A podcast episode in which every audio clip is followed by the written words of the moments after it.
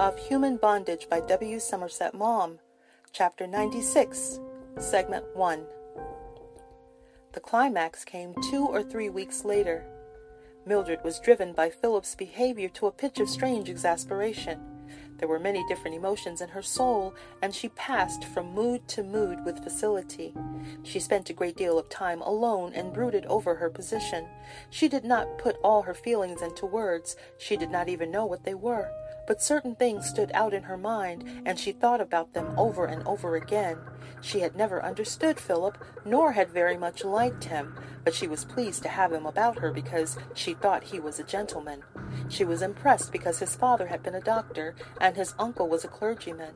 She despised him a little because she had made such a fool of him, and at the same time was never quite comfortable in his presence. She could not let herself go, and she felt that he was criticizing her manners. When she first came to live in the little rooms in Kennington, she was tired out and ashamed. She was glad to be left alone. It was a comfort to think that there was no rent to pay. She need not go out in all weathers, and she could lie quietly in bed if she did not feel well. She had hated the life she led. It was horrible to have to be affable and subservient, and even now, when it crossed her mind, she cried with pity for herself as she thought of the roughness of men and their brutal language. But it crossed her mind very seldom. She was grateful to Philip for coming to her rescue, and when she remembered how honestly he had loved her and how badly she had treated him, she felt a pang of remorse. It was easy to make it up to him. It meant very little to her. She was surprised when he refused her suggestion, but she shrugged her shoulders. Let him put on airs if he liked. She did not care. He would be anxious enough in a little while, and then it would be her turn to refuse. If he thought it was any de- any deprivation to her, he was very much mistaken. She had no doubt of her power over him. He was peculiar, but she knew him through and through. He had so often quarreled with her and sworn he would never see her again, and then in a little while he had come on his knees begging to be forgiven. It gave her a thrill to think of how he had cringed before her. He would have been glad to lie down on the ground for her to walk on him. She had even seen him cry. She knew exactly how to treat him. Pay no attention to him. Just pretend you didn't notice his tempers. Leave him severely alone, and in a little while he was sure to grovel. She laughed a little to herself, good humoredly, when she thought how he had come and eaten dirt before her. She had had her fling now. She knew what men, she knew what men were, and did not want to have anything more to do with them. She was quite ready to settle down with Philip.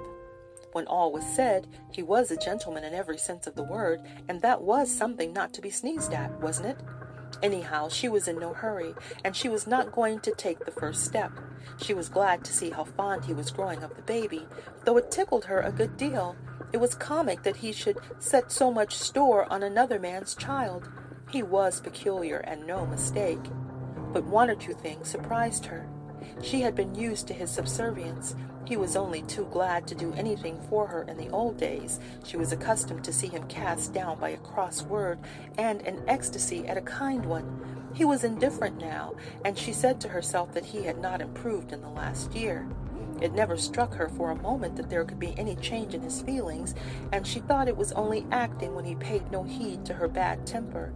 He wanted to read sometimes and told her to stop talking. She did not know whether to flare up or to sulk, and was so puzzled that she did neither. Then came the conversation in which he told her that he intended their relations to be platonic, and remembering an incident of their common past, it occurred to her that he dreaded the possibility of her being pregnant. She took pains to reassure him. It made no difference.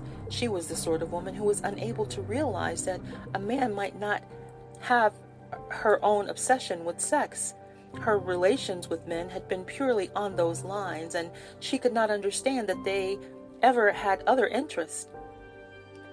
The thought struck her that Philip was in love with somebody else, and she watched him, suspecting his nurses at the hospital or people he met out. But artful questions led her to the conclusion that there was no one dangerous in the Athelney household, and it forced itself upon her also that Philip, like most medical students, was unconscious of the sex of the nurses with whom his work threw him in contact. They were associated in his mind with the faint odor of iodoform. Philip received no letters, and there was no girl's photograph among his belongings. If he was in love with someone, he was very clever at hiding it, and he answered all Mildred's questions with frankness and apparently without suspicion that there was any motive in them. I don't believe he's in love with anybody else, she said to herself at last. It was a relief, for in that case he was certainly still in love with her, but it made his behavior very puzzling. If he was going to treat her like that, why did he ask her to come and live at the flat? It was unnatural. Mildred was not a woman who conceived the possibility of compassion, generosity, or kindness. Her only conclusion was that Philip was queer. She took it into her head that the reason for his conduct were chivalrous, and her imagination filled with the extravagances of cheap fiction, she pictured to herself all sorts of romantic explanations for his delicacy. Her fancy ran riot with bitter misunderstandings, purifications by fire, snow white souls, and death in the cruel, cruel, cruel cold of a Christmas night. She made up her mind that when they went to Brighton, she would put an end to all this nonsense. They would be alone there. Everyone would think them husband and wife, and there would be the pier and the band. When she found that nothing would induce Philip to share the same room with her, when he spoke to her about it with a tone in his voice she had never heard before, she suddenly realized that he did not want her. She was astounded. She remembered all he had said in the past and how desperately he had loved her. She felt humiliated and angry, but she had a sort of native insolence which carried her through. He needn't think she was in love with him because she wasn't. She hated him sometimes, and she longed to humble him, but she found herself singularly powerless. She did not know which way to handle him. She began to be a little nervous with him. Once or twice she cried. Once or twice she set herself to be peculiarly nice to him. But when she took his arm while they walked along the front at night, he made some excuse in a while to release himself as though it were unpleasant for him to be touched by her. She could not make it out, the only hold she had over him was through the baby, of whom he seemed to grow fonder and fonder. She could make him white with anger by giving the child a slap or a push, and the only time the old tender smile came back into his eyes was when she stood with the baby in her arms. She noticed it when she was being photographed like that by a man on the beach, and afterward she often stood in the same way for Philip to look at her. When they got back to London, Mildred began looking for the work she had asserted was so easy to find. She wanted now to be independent of Philip, and she thought of the satisfaction with which she would announce to him that she was going into rooms and she would take the child with her. But her heart failed her when she came into closer contact with the possibility. She had grown unused to the long hours. She did not want to be at the beck and call of a manageress, and her dignity revolted at the thought of wearing once more a uniform. She had made out to such of the neighbors as she knew that they were comfortably off. It would be a come down if they heard that she had to go out and work. Her natural indolence asserted itself. She did not want to leave Philip, and so long as he was willing to provide for her, she did not see why she should. There was no money to throw away, but she got her board and lodging, and he might be better off. His uncle was an old man and might die any day. He would come into a little then, and even as things were, it was better than slaving from morning till night for a few shillings a week. Her efforts relaxed. She kept on reading the advertisement columns of the daily paper merely to show that she wanted to do something if anything that was worth her while presented itself. But panic seized her, and she was afraid that Philip would grow tired of supporting her. She had no hold over him at all now, and she fancied that he only allowed her to stay there because he was fond of the baby. She brooded over it all, and she thought to herself angrily that she would make him pay for all this some day. She could not reconcile herself to the fact that he no longer cared for her. She would make him. She suffered from pique, and sometimes, in a curious fashion, she desired Philip. He was so cold now that it exasperated her. She thought of him in that way incessantly. She thought that he was treating her very badly, and she did not know what she had done to deserve it. She kept on saying to herself that it was unnatural they should live like that. Then she thought that if things were different and she were going to have a baby, he would be sure to marry her. He was funny, but he was a gentleman in every sense of the word. No one could deny that. At last, it became an obsession with her, and she made up her mind to force a change in their relations. He never even kissed her now, and she wanted him to. She remembered how ardently he had been used to press her lips. It gave her a curious feeling to think of it. She often looked at his mouth. One evening at the beginning of, at the beginning of February, Philip told her that he was dining with Lawson, who was giving a party in his studio to celebrate his birthday, and he would not be in till late. Lawson had bought a couple of bottles of the punch they favored from the tavern in Beak Street, and they proposed to have a merry evening. Mildred asked if there were going to be any women there, but Philip told her that there were not. Only men had been invited, and they were just going to sit and talk and smoke. Mildred did not think it sounded very amusing. If she were a painter, she would have half a dozen models about. She went to bed, but could not sleep, and presently an idea struck her. She got up and fixed the catch on the wicket at the landing so that Philip could not get in. He came back about one, and she heard him curse when he found that the wicket was closed. She got out of bed and opened. Why on earth did you shut yourself in? I'm sorry I've dragged you out of bed.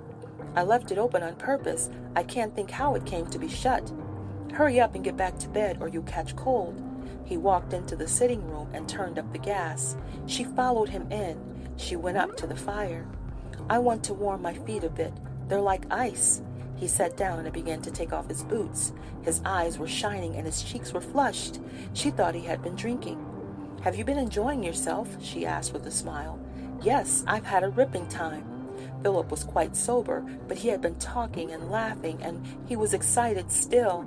An evening of that sort reminded him of the old days in Paris. He was in high spirits. He took his pipe out of his pocket and filled it.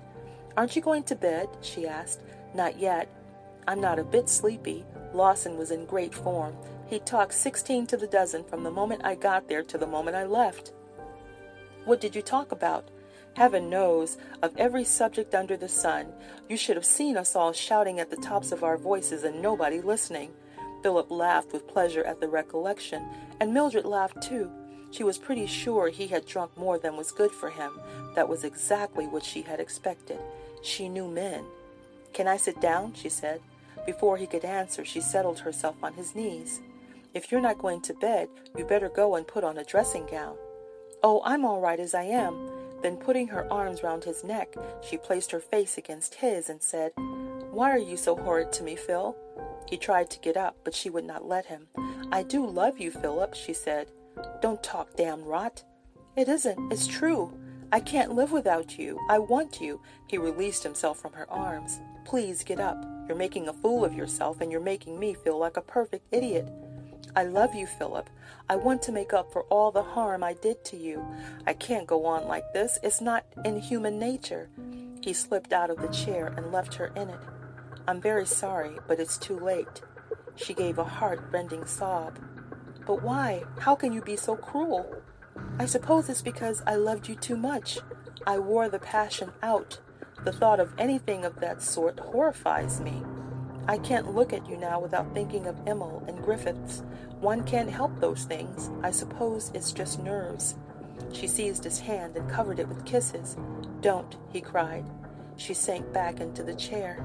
I can't go on like this. If you won't love me, I'd rather go away. Don't be foolish. You haven't anywhere to go. You can stay here as long as you like, but it must be on the definite understanding that we're friends and nothing more. Then she dropped suddenly the vehemence of passion and gave a soft, insinuating laugh. She sidled up to Philip and put her arms round him. She made her voice low and wheedling. Don't be such an old silly. I believe you're nervous. You don't know how nice I can be. She put her face against his and rubbed his cheek with hers.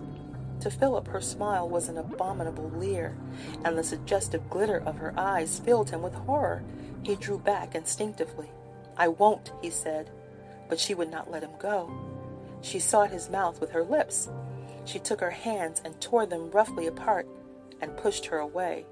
You disgust me, he said. Me? She steadied herself with one hand on the chimney piece. She looked at him for an instant, and two red spots suddenly appeared on her cheeks. She gave a shrill, angry laugh. I disgust you? She paused and drew in her breath sharply. Then she burst into a furious torrent of abuse. She shouted at the top of her voice. She called him every foul name she could think of.